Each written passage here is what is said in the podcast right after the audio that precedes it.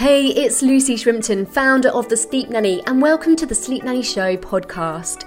I aim to serve you with the ideas, strategies, and inspiration to help you and your family sleep soundly so you can live healthy, happy, and fulfilling lives.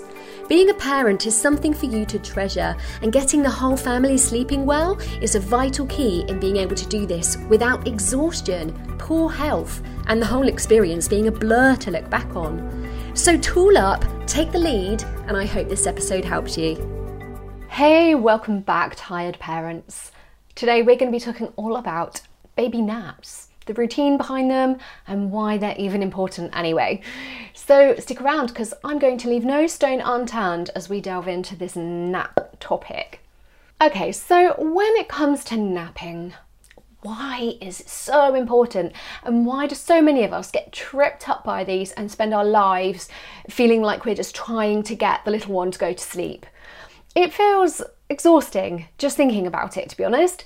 Um, so, first of all, let me just explain that all of us, but particularly babies, we can only be awake for a certain amount of time in any one stretch before we need to have a sleep again and top up the tank and replenish ourselves and be ready to go again. And as adults, that's usually in one block, in one chunk of the day, or in some cultures, napping is still a big part of life throughout um, adulthood as well. But babies, and particularly the younger they are, the shorter the amount of time they can go between sleeps. And in between those sleeps, they need a nap, they need a chance to catch up and refresh. Um, without having those naps, what's going to happen is a little one will get overtired.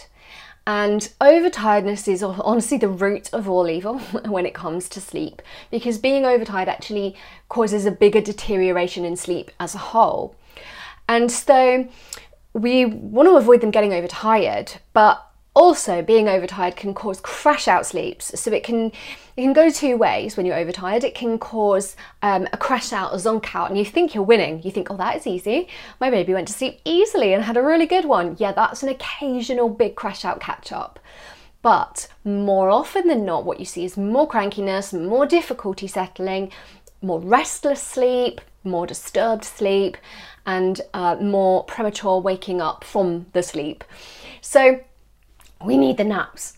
But how do you get into a good nap routine and how does it all work? Because it's always changing. And that's the thing. It's an ever evolving thing as they grow. Because as they grow, they can go longer stretches between the sleeps. And the sleeps can change in their shape and length. They kind of start smaller, they go up and they go down again.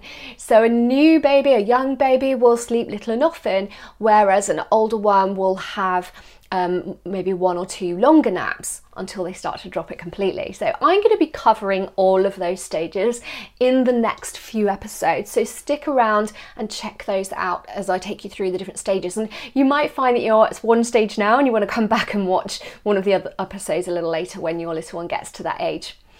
Um, okay, so what can you do about nap rhythmicity and why is this important? So, right from the beginning, if you can tune in to when your little one needs to sleep and how long they can be awake, you're going to help them to create that rhythmicity with their, with their sleeps and with their naps.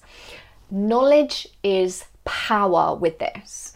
Knowing how long your little one is going to be optimally awake before they need to sleep is such a key bit of information because they don't tell you, and we can't rely on them to show us and tell us.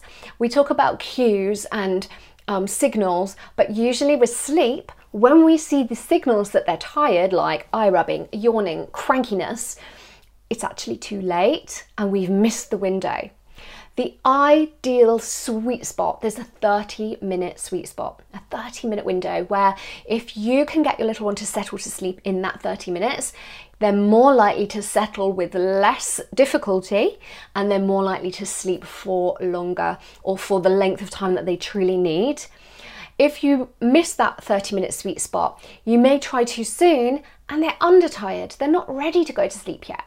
But if you miss it the other way and you're too late, they're overtired and it kind of looks the same. They fight it, they resist the sleep because they've gone past that sweet spot. They've released loads of cortisol and the, the adrenaline is flooding back through the system to keep them going. It's the body's natural reaction. And so then they're kind of like, oh, well, I can't go to sleep now because I've got all this adrenaline going around my system.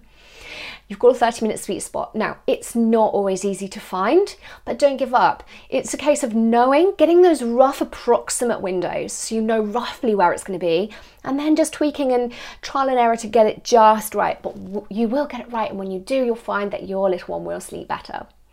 Okay, so naps are crucial. They are absolutely vital. Please do not listen to any old fashioned myths about, oh, well, if you keep them awake more in the day or you tire them out, then they're going to sleep better at night. It's just not true, and it's actually really not healthy. They need that sleep for their brain development, their immune system, their whole entire replenishment comes from those naps as well. So it's very important to get them in there. Stick around because in the next episode, I'm going to go a little deeper on the new baby nap phase, the 0 to 6 months, and what's going on there. So I will see you in that episode. In the meantime, you take care and sleep soundly. Hey, I hope you enjoyed this episode and it serves you well. Please share it with a friend who will really appreciate it. And don't forget to subscribe for free to Sleep Nanny Insiders, where you'll get the latest episodes, info, and free tools to help you even more. Head over to thesleepnanny.com now or check out the show notes for a link to subscribe, and I'll catch you again very soon.